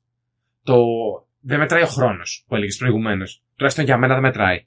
Μπορεί να έχω να μιλήσω με κάποιον δύο-τρία χρόνια και όταν κάτσουμε έτσι όπως καθόμαστε εμείς εδώ και μιλήσουμε, θα είναι σαν να μην έχει περάσει ένα γαμημένο δευτερόλεπτο. Αυτό είναι σωστή γαμημένη Θα σου φιλία. πω, εγώ αυτό που λέω για τον χρόνο το λέω για νέες σχέσεις. Α, ότι εκβιάζουμε νέες σχέσεις. Ναι, εκεί θα όχι, συμφωνήσω. σου λέω ότι, αυτό που σου λέω για τον χρόνο, ότι θέλεις χρόνο για να δεθείς με έναν άνθρωπο. Προφανώς. Αλλά Κοινές εμπειρίες. αν, αν έχεις δεθεί και έχεις κοινές εμπειρίες, μπορεί να περάσω. Εγώ έχω φίλους που έχω να τους δω δύο χρόνια και όταν ξαναβρισκόμαστε, είναι σαν να είναι πάλι η πρώτη μέρα που γνωριζόμαστε. Αυτό που θέλω να πω είναι ότι η ζωή είναι στιγμές. Δεν είναι τίποτα άλλο. Το ενδιάμεσο είναι απλά το όχημα για να δημιουργήσουμε στιγμές. Το υπόλοιπο που ζούμε. Δεν είναι κάτι. Είναι δουλειά. Είναι γαμημένο 9 με 5, 5 ή 6 φορές την εβδομάδα. Για κάποιους είναι και 7 στα 7. Είναι οι υπόλοιπες ώρες οι 8 που θα κοιμηθείς. Τι σου μένει για να ζήσεις; Αν κοιτάμε να αναλωθούμε σε πράγματα τα οποία σου τρώνε από τον παραγωγικό σου χρόνο για να ζήσεις και να αναζητήσεις τον δρόμο στην ευτυχία σου, δεν θα το κάνεις ποτέ. Πρέπει να διώξεις οτιδήποτε τοξικό, ακόμα και τις σκέψεις που κάνεις κάθε βράδυ. Κάνε μια ανάλυση, κοίτα το, το, τον εαυτό σου πάνω. Βάλτε κάτω μια προβολή στο ταβάνι και πες. Τι έκανες, Αγαμέμνονα, τι έκανες, Νικόλα, σήμερα, τι θες να βελτιώσεις; Δεν κάνουμε μαθήματα αυτοβελτίωση εδώ, αλλά σας λέμε εμείς τι μας βοήθησε να το κάνουμε. Εμένα με βοήθησε πάρα πολύ. Αν ξαναβιώσει μια κατάσταση, να μην επαναλάβει τα ίδια λάθη. Όπως μου έλεγε ο πατέρας μου, μπορείς να κλάψεις μια φορά για κάτι, αλλά βεβαίως ποτέ δεν θα ξανακλάψεις για το ίδιο πράγμα στη ζωή σου. Και ήταν από τα πιο σωστά πράγματα που έλεγε. Κλάψε όσο θες, αλλά κλάψε μία φορά για ένα πράγμα. Και έλεγε και το άλλο σοφό, μαλακία επαναλαμβανόμενη ουκέ στην μαλακία. Πράγμα που σημαίνει ότι αν κάνεις παραπάνω το ίδιο λάθος από μία φορά, πάει να πει ότι δεν πάει στραβά ο γυαλός, στραβαρμενίζουμε. Ακριβώς. Αυτό πρέπει να το αντιληφθεί και ο κόσμος γενικά. Το ότι κανείς δεν είναι τέλειος. Όλοι έχουμε τα ελαττώματά μας. Εγώ, εγώ είμαι από τους πιο περίεργους άνθρωπου που ξέρω. Αλλά ξέρω ότι με τη σχέση μου που είμαι ειλικρινής την εκτιμάνε. Και με διαφορετικούς ανθρώπους δεν είσαι διαφορετικά. Άλλα πράγματα εκτιμάει ο ένας, άλλα εκτιμάει ο άλλος. Εγώ δεν εκμεταλλεύτηκα ποτέ άνθρωπο στη ζωή μου. Ποτέ. Άλλοι το έχουν κάνει. Και η γνώση μου και η αναγνία μου γιατί πιο μικρός ήμουν και πιο κουτουρού. Α, έχω φίλο, έχω φίλο, έχω φίλο. Ή ζηλεύω. Ή υπάρχει ένα άλλο μεγάλο κεφάλαιο που περιέχει και την συνέστηση. Είναι το, η ανάγκη του ανθρώπου να ενταχθεί και να ανήκει κάπου. Νομίζω έχεις πολλά πράγματα να πεις πάνω σε Ναι. αυτό. Εκβιάζουμε πολλές φορές πράγματα και σχέσεις γιατί φοβόμαστε να μην μείνουμε μόνοι μας. Αυτό που σου είπα. Και Είναι η ανάγκη να ανήκει. Είναι ε, να ανήκει κάπου ο άνθρωπος. Είναι ο ελέφαντα στο δωμάτιο, όπως Και λες και πολλές εσύ. φορές καταλήγουμε να πληγώνουμε ανθρώπους σε αυτή μας την τάση. Γιατί δεν με πήρες, γιατί δεν έκανες, εμείς δεν είμαστε φίλοι, βγήκες με το φίλο σου. Τελειώνει, παιδιά. Μετά από κάποια ηλικία να ξέρετε αυτό τελειώνει. Ναι. Εγώ μπορεί να μου πεις τη χειρότερη βρισιά μες στα μάτια να μην με πειράξει. Παλιότερα μπορούσε να με βρεις μέσα στη μούρη για να πλακωθούμε στο ξύλο. Πλέον δεν με πειράζει. Μπορεί να με πειράξει όμως αν κάνεις μια πράξη η οποία με εκθέτει. ναι. Και ό- όσο μεγαλώνω, όσο μεγαλώνω, περιμένω πολύ λιγότερα από τους άλλους. Γιατί; Γιατί άμαθα στη ζωή μου ότι όσο περιμένεις από τους άλλους, θα πράττεις εσύ λιγότερο και θα τους δίνεις επίσης και την ευκαιρία να σε απογοητεύσουν. Και είναι πολύ εύκολο για τους ανθρώπους να σε απογοητεύσουν όταν έχεις απαιτήσεις από αυτούς. Για τους περισσότερους δεν γίνεται, αλλά είναι το πιο γόνιμο πράγμα που μπορείς να κάνεις για τη σχέση σου. Να μην έχεις απαιτήσεις. Να τους βοηθάς προς το σωστό δρόμο, ώστε να πετύχουν τα όνειρά τους, οποιαδήποτε σχέση και να είναι αυτή, αλλά να μην έχεις απαιτήσεις. Μην περιμένεις να σε πάρει ο άλλος τηλέφωνο. Μην περιμένεις να κάνει αυτό για σένα, ναι, ενώ εσύ θα το έκανες. Δεν έχουν καρτελάκια οι άνθρωποι. Δεν μπορούμε να τους συγκρίνουμε. Δεν είμαστε ανταλλακτικό εμπόριο εδώ. Ή σου κάνει κάποιος και του κρατάς στη ζωή σου. Και γιατί σε πάει ένα βήμα παραπάνω, ένα βήμα παραπέρα, γιατί αυτή είναι ο σκοπός κάθε σχέσης αυτός δεν είναι. Πολλές φορές γι' αυτό οι φίλοι που κάνουμε στα φοιτητικά μας χρόνια δεν μένουν για πάντα. Ξέρεις γιατί; Γιατί είναι καταστάσεις συγκεκριμένες, με συγκεκριμένο lifestyle, το οποίο δεν μπορεί να διαρκέσει για πάντα. Όταν Συν- επιστρέψεις στο. Συνδυάζονται με μια συγκεκριμένη φάση ζωής. Ακριβώς. Αλλά οι φίλοι που έγιναν στο σχολείο θα έχεις τόσες εμπειρίες μαζί τους, θα σε δέσουν μια για πάντα. Όπως και οι φίλοι στο στρατό. Α, εγώ δεν έχω κρατήσει φίλου στο Α, στρατό. αυτό ας πούμε. ακριβώς θα σου έλεγα. Ότι είναι σαν του Δηλαδή, φίλου από τη φοιτητική ζωή. Να, αυτό λες. Ναι. Έχω τον Βασίλη. Έχω τον Billy Rice εγώ. Α, ναι, Είναι- εσύ είναι- μου λες. Μία. Μία φίλη από το στρατό. Δύο-τρει βασικά έχω. Εντάξει, και εγώ θα ήθελα να κρατήσω με περισσότερους επαφή από το Δεν στρατό. γίνεται. Νομοτελειακά. Αλλά δεν γίνεται. Νομοτελειακά Να σου πω, δεν γίνεται. Υπάρχουν άτομα με τα οποία μίλαγα πάρα πολύ στο στρατό και δεν θυμάμαι πλέον τα ονόματά τους. Που καταλαβαίνεις αυτό. Ναι, εντάξει, οκ. Από άλλες σειρές ειδικά. Εντάξει, τη σειρά μου προφανώς. Καλά και εμένα πολλές φορές μου Αλλά- έρχονται άκυρα. Ρε, εσύ ήταν και αυτός στο στρατό. Τι να κάνει αυτός; Ναι, Και να είναι τώρα πλέον καλά, εμείς έχουμε το Facebook. Παλιά τα θυμόντουσαν όλα γιατί δεν είχαν. ναι, έλατε. Είχαν σκληρό. Ο πατέρας μου, ο πατέρας, ας πούμε. Ναι, Εσύ ναι, ναι. είχαν Απλά σκληρό. Σου λέω, ρε φίλε, ότι οι φίλοι από το στρατό είναι αυτό ότι αν βγεις μια φορά στα δύο χρόνια θα είναι τύχη κιόλας. Δηλαδή, γιατί πλέον όταν σε δένουν πάρα πολλά γιατί είστε μαζί όλη μέρα και μετά απλά κάποια στιγμή σπάτε τόσο πολύ που τελείωσε. Δεν, δεν, ο ένας θα φύγει, θα πάει εξωτερικό, ο άλλος θα λείπει, ο τρίτος θα έχει συνέχεια δουλειές, ο τέταρτος θα φύγει για τρεις μήνες. Δεν πρόκειται, ρε, εσύ, δεν πρόκειται. Αλλά ποιος είναι ο κοινό παρανομαστής σε όλα αυτά; Οι στιγμές που έχετε Αυτό, περάσει ναι, μαζί ναι, και αυτό ναι. που σα δίνουν. Γιατί είναι πολύ φιλοσοφημένο ότι η ζωή είναι στιγμές. Δεν είναι να το βάζεις κάπου, κάπου το motivational video. Αλλά είναι πολύ άσχημο να το δεις. Επίσης, αυτό που δεν είπα είναι ότι δεν θεωρώ προβλήματα. Οτιδήποτε δεν έχει να κάνει με την υγεία. Το Ναι. θεωρώ απλά προβληματισμό. Τα υπόλοιπα. Γιατί είναι πολύ λέξη. Το πρόβλημα υγείας είναι το πιο σοβαρό. Γι' Και αυτό λέω το κα- πάντα πρώτα η υγεία, την υγεία μας να έχουμε. Όχι, το λέω και το εννοώ πλέον. Πρέπει απλά πάντα με υγεία, δηλαδή η υγεία είναι το πιο σημαντικό. Όλα τα πράγμα. υπόλοιπα λύνονται. Και όπως λέει και ένας φίλος μου, να μην αγχώνεσαι για πράγματα που γίνονται και για πράγματα που δεν γίνονται. Ακριβώς. Είναι χρυσή συμβουλή αυτό. Η ανηλικρίνεια λοιπόν των ανθρώπων, για να επιστρέψω στο προηγούμενο θέμα, ε, δημιουργεί fast food σχέσεις. Και όλες αυτές οι fast food σχέσει, αν δεν σου κάνουν στη ζωή σου, διώξτες. Γιατί; Γιατί σκέψου, τι σε κρατάει γενικά στη ζωή σου από το να πας παρακάτω; Είναι η τοξικότητα, είναι ο ίδιος ο εαυτός, είναι. Τι, τι, τι, τι μπορεί να είναι; Το έχεις αναρωτηθεί ποτέ εσύ, Νικόλα, αυτό; Τι σε κρατάει πίσω; Γιατί προφανώς είπες και προηγουμένως αμέσως πριν σαφώς ότι δεν έχεις κάνει τα βήματα που θέλεις να έχεις κάνει μέχρι αυτή την ηλικία. Σε όλα τα θέματα. Δεν έχεις Ναι, ακολουθήσει ναι. το πλάνο σε 100%. Θα, θα, σου πω, θα σου πω, είμαι ένας άνθρωπος που νιώθω ότι έχω κατασταλάξει πάρα πολύ σε θέματα ζωής. Και το βασικότερο που χρειαζόταν να γίνει ήταν να, να αποβάλω την τοξικότητα. Δηλαδή, η τοξικότητα ήταν κάτι που πραγματικά με άφηνε πολύ πίσω. Ακούγεται κοινότυπο, αλλά είναι πολύ μεγάλο πράγμα. Έχει γίνει πάρα πολύ mainstream το να αναφέρεις την τοξικότητα στη ζωή πλέον. Εγώ αυτό νιώθω. Είναι πολύ. Το αστείο ξέρεις ποιο Λένε είναι. όλοι, απέβαλε την τοξικότητα. Ναι, Είναι αυτό που κάνουμε πλάκα στο Anthems Radio Show πολλές φορές που ε, κάνουμε του, βάζουμε μπιτάκι και κάνουμε απέβαλε την τοξικότητα. Ε, καλησπέρα.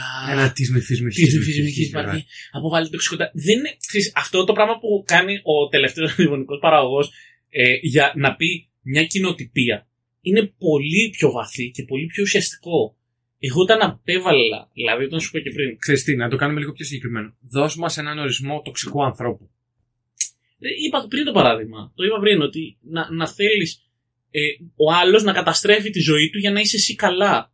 Επειδή είσαι εσύ δυστυχισμένος άνθρωπος, να μην σε καλύπτει η παρουσία του άλλου, να μην σε καλύπτουν αυτά που θα σου πει, το ότι θα τον πάρεις. Εσύ, άτομο τώρα που με έπαιρνε 10 η ώρα το βράδυ και έφευγα να πάω στην άλλη άκρη της Αθήνας να τον βρω.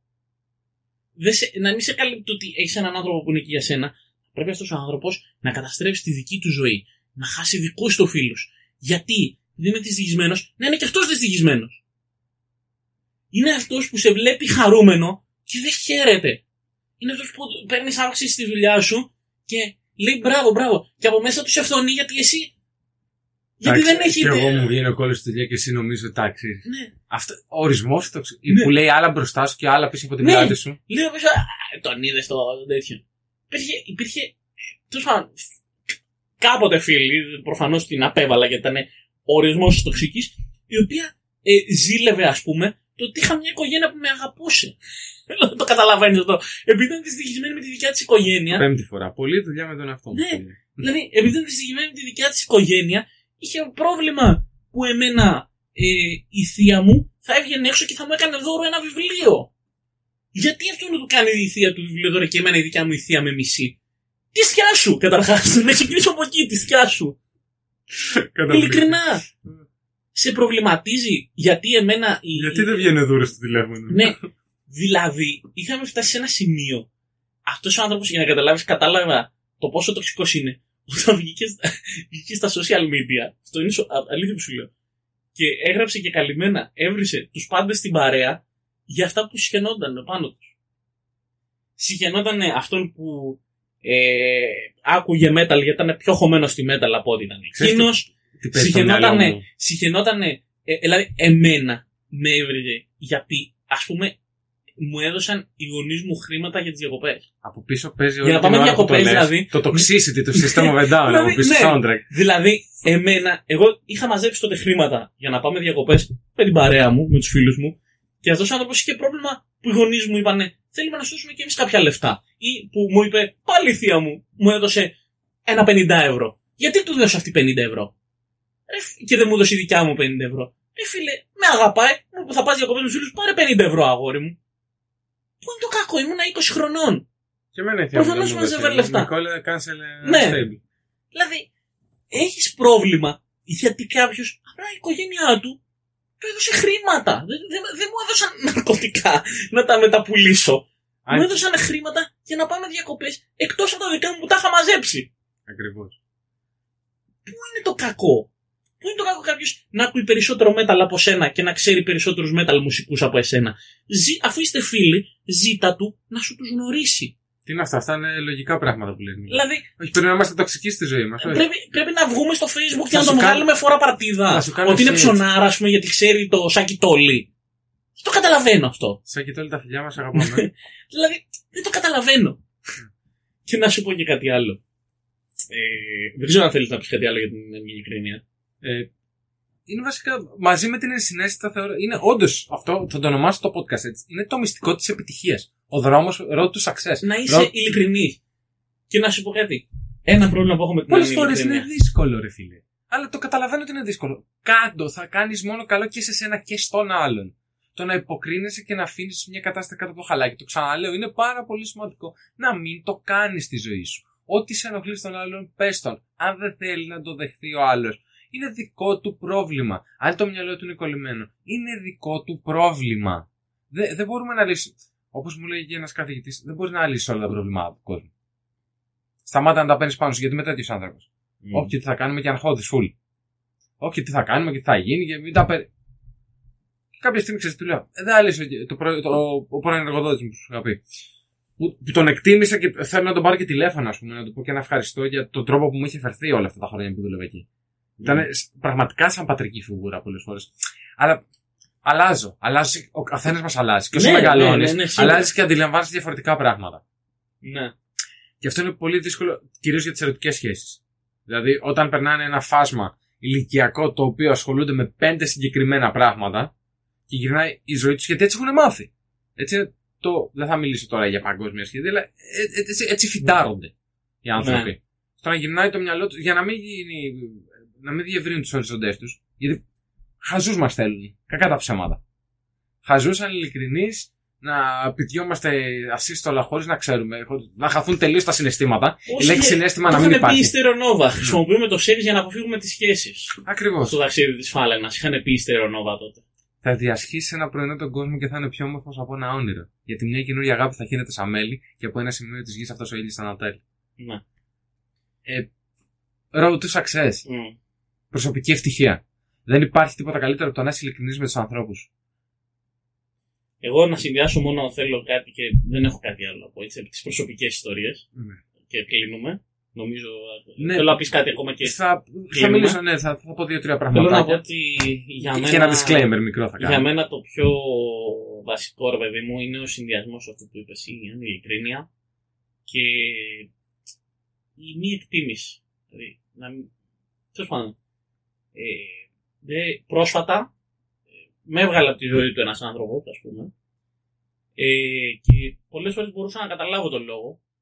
Ε, προκειμένου αδυνατό να τον κατανοήσω. Και αδυνατό να τον κατανοήσω γιατί αυτός ο άνθρωπος δεν με έβγαλε γιατί ε, το επέλεξε ο ίδιος, γιατί το επέλεξαν άλλοι γι' αυτόν. Και δεν μπορώ να καταλάβω πώς κάποιος δεν είχε την κριτική σκέψη, ας πούμε, στις... όταν βρέθηκε σε όλες τις δύσκολες καταστάσεις τη ζωή του, ήμουν πάντα το χέρι που απλώθηκε. Κανένας άλλος. Έλεγε ότι έχει φίλους, έλεγε ότι έχει τέτοιο. Στην πραγματικότητα, όταν τα πράγματα δυσκολεύανε, Σου είπα κάτι προηγούμενο. τηλέφωνο.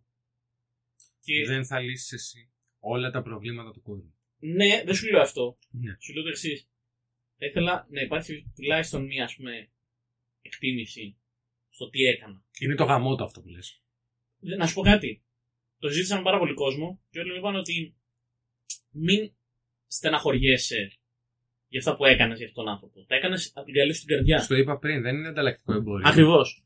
Δεν θα στεναχωρηθώ ποτέ που. Δεν είμαι άνθρωπος που Όταν- δίνω για να πάρω. Εγώ να σου πω κάτι. Δεν έχω βρεθεί σε εξίσου δύσκολες καταστάσεις με αυτόν τον άνθρωπο και δεν έχω βρεθεί και σε εξίσου πολλές. Γιατί αυτός βρέθηκε σε πολλές δύσκολες καταστάσεις. Δεν θα πω ποτέ το γαμότο. Γιατί αυτός ο άνθρωπος, ξέρεις, δεν το εκτίμησε αυτό. Εγώ το έκανα γιατί το, το- τον είχα κοντά μου. Τον είχα φίλο μου. Έτσι ένιωθα, έτσι έπραξα. Ναι, αυτός έτσι ένιωθε και έτσι έβραξε. Δεν θα μπορέσω όμως ποτέ να καταλάβω το. Πώς όταν αποφάσισε ρε παιδί μου να μην ξαναμιλήσει ποτέ, ας πούμε. Χωρίς να του έχω κάνει κάτι, χωρίς να του... Απλά σηκώθηκε ένα πρωί. Ξέρετε αυτό που έγινε στο Bunch of Vinicius. Σηκώθηκε ένα πρωί και είπε: Δεν θέλω να του ξαναμιλήσω. Στο The Bunch of Vinicius, ο μουσικός ήξερε γιατί το κάνει. Γιατί το έκανε για την προσωπική του αυτοβελτίωση, για το δικό του greatness. Αυτός ο άνθρωπος δεν είχε κάποιο ε, λόγο να αυτοβελτιωθεί. Το ξέρω. Πώς αυτός ο άνθρωπος δεν σκέφτηκε, δεν θα σου πω για τις καλές στιγμές μαζί, να πει ότι ξέρεις τι, στην επόμενη μαλακία που θα γίνει, αν το κάνω αυτό, αυτό που μου έκανε, σταμάτησε να μιλάει, στην επόμενη μαλακία που θα γίνει, όταν θα ξαναβρεθώ μόνος μου, στην 6η, 7η, 8η δύσκολη κατάσταση της ζωής μου, με αυτό που έκανα, τότε θα ξαναπλώσω το χέρι στον Νικόλα, αλλά ο Νικόλας δεν θα με ξαναβοηθήσει ποτέ. Θα σας Έκανε πω και την- κακό στον εαυτό του. Ακριβώς. Θέλω να σου πω την άποψή μου όμως πάνω σε αυτό. Ε, ουσιαστικά δίπλα σου είχες έναν τοξικό άνθρωπο που ήταν καλυμμένος, φορούσε το προσωπείο του τόσα χρόνια. Εντάξει, ναι. Επειδή σου είπα στην αρχή, οι άνθρωποι αλλάζουν. Και αλλάζουμε κι εμείς. Μπορεί εσύ, να, εσύ σίγουρα δεν είσαι ο ίδιος Νικόλας που ήσουν πριν 7 χρόνια. Το ίδιο, είπε 7-8 χρόνια κα- ε, κράτησε η φιλία σας, κάπου τόσο; Όχι, ήμασταν από παιδιά φίλοι. Από, παιδι- από παιδιά. Έστω Ήμασταν και από παιδιά μέχρι πέρυσι ουσιαστικά. Οκ, ήσασταν και από παιδιά φίλοι. Οκ. Αλλάζουν οι άνθρωποι. Δεν μπορεί να είσαι τους πάντες στη ζωή σου. Και δεν είναι ωραίο να δικαιολογήσει. Εσύ ήθελες να σε κρατήσει επειδή έπρεπε να σκεφτεί ότι κάποια στιγμή θα με χρειάζεται να τον Όχι, ξαναφέρει. ρε, εσύ, δεν λέω αυτό. Δεν λέω Δεν αυτό. θα είναι αυτό ανειλικρινή σχέση. Φυσικά, όχι, δεν λέω αυτό. Λέω απλά ότι θα μπορούσαμε να συνεχίσουμε να μιλάμε και να κάνουμε παρέα και να είμαστε. Ε, Οπότε καταλαβαίνω σε φίλοι. πλήγωσε λίγο. και να μην. Ναι, εντάξει, προφανώς με πλήγωσε. Προφανώς με πλήγωσε. Απλά ξέρω ότι περισσότερο κακό έκανε στον εαυτό του. Γιατί σου είπα, οι δύσκολες Ναι. καταστάσεις στη ζωής μας πάντα έρχονται. Απλά με αυτό που έκανε στην επόμενη δύσκολη κατάσταση. Θα είσαι και εσύ λίγο πιο Όχι, κουμπωμένος. εγώ, εγώ, όχι, εγώ δεν θα είμαι εκεί. Σωστό. Και πολλές φορές θυμώνω με τον εαυτό μου, ξέρεις γιατί; Γιατί αυτό που σου λέω τώρα, μπορείς ένα μήνα ξέρεις να σου πω ότι μπορεί και τελικά αν με έπαιρνε ο συγκεκριμένος για τα όσα έχουμε ζήσει και αυτή τη μαλακία που έκανε, γιατί μαλακία έκανε, το ξέρω μέσα μου ότι δεν, δεν μου φέρθηκε σωστά. Ακόμα και το ότι δεν μου φέρθηκε σωστά, ξέρω ότι αν με πάρει ξανά τηλέφωνο και μου πει έμπλεξα, είναι πολύ πιθανό να του πω γάμισε τα όλα. Έρχομαι. Και αυτό Και είναι και, εκεί, το, το και, ωραίο. εκεί, και εκεί δεν με κατηγορήσω εμένα. Κατάλαβε. Έτσι ένιωθες. Κάποιες φορές λέω θα με κατηγορούσα. Και κάποιες άλλες λέω ξέρεις τι. Έκανα τόσα καλά πράγματα για αυτόν. Μπορεί ένα πρωί να εξαφανίστηκε γιατί δεν τα εκτίμησε. Μπορεί γιατί κάποιος του είπε κάτι άλλο. Δεν ξέρω γιατί το έκανε. Για το, για Και χίλιους δύο λόγους δεν σε αφορά εσένα. Και δεν με αφορά. Αλλά ξε- ξέρω ότι με πλήγωσε πάρα πολύ αυτή η συμπεριφορά. Ξέρω ότι μου πήρε πολύ καιρό να το ξεπεράσω.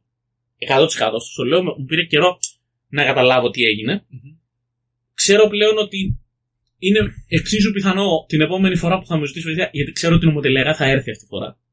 Θα έρθει η μέρα που θα μου ζητήσει ξανά βοήθεια. Εκτός αν έχει βρει κάποιο υποκαταστατό σου. Γιατί Δεν πολλοί έχει το βρει. κάνουν. Δεν έχει βρει. Να ξέρει, είμαι σίγουρος. Γιατί ξέρω ότι όταν με έναν άνθρωπο είστε 15-16 χρόνια, στα 17-18 χρόνια φίλοι, έτσι. Στα 17-18 χρόνια φιλίας, ή στα 20, νομίζω 20 χρόνια είμαστε φίλοι. Έτσι. Στα αυτά τα 20 χρόνια φιλίας, ξέρω ότι ήταν διάσπαρτες οι στιγμές που με χρειάστηκε. Δεν ήταν όλα τα τελευταία χρόνια. Ήταν από παιδιά που ήμασταν σε πιο μικρές καταστάσεις, μέχρι όταν ενηλικιωθήκαμε. Και πιο σοβαρές καταστάσεις. Που έπρεπε- Μεγαλώνοντας, ας πούμε. Ναι, ναι, ναι. Που έπρεπε να μπω μπροστά. Και ξέρω ότι αυτός ο άνθρωπος, όταν θα γυρίσει την επόμενη φορά, γιατί νομοτελειακά θα έρθει μια φορά που θα είναι πολύ δύσκολα, Καλά, προφανώς. δεν ξέρω τι θα κάνω. Μπορεί να μην είμαι ξανά εκεί για εκείνον. Μπορεί και να ξαναγυρίσω και να του πω. Κάνε ένα καλό και ρίξ' το. Βασικά είναι αυτό που λένε. Κάνε ένα καλό και ρίξ' το στο γιαλό. Είναι Αυτό να αυτό. έκανα πολλά καλά Ακριβώς. και τα έριξα όλα στο γιαλό. Ξέρεις γιατί; Γιατί εγώ με τον εαυτό μου είμαι OK πλέον. Ναι, σίγουρα είσαι οκ. Και εγώ με τον πρέπει να εαυτό μου είσαι είμαι οκ. OK. Σίγουρα Εμένα πρέπει με- να είσαι οκ. εμένα με πλήγωσε η συμπεριφορά του συγκεκριμένου ανθρώπου.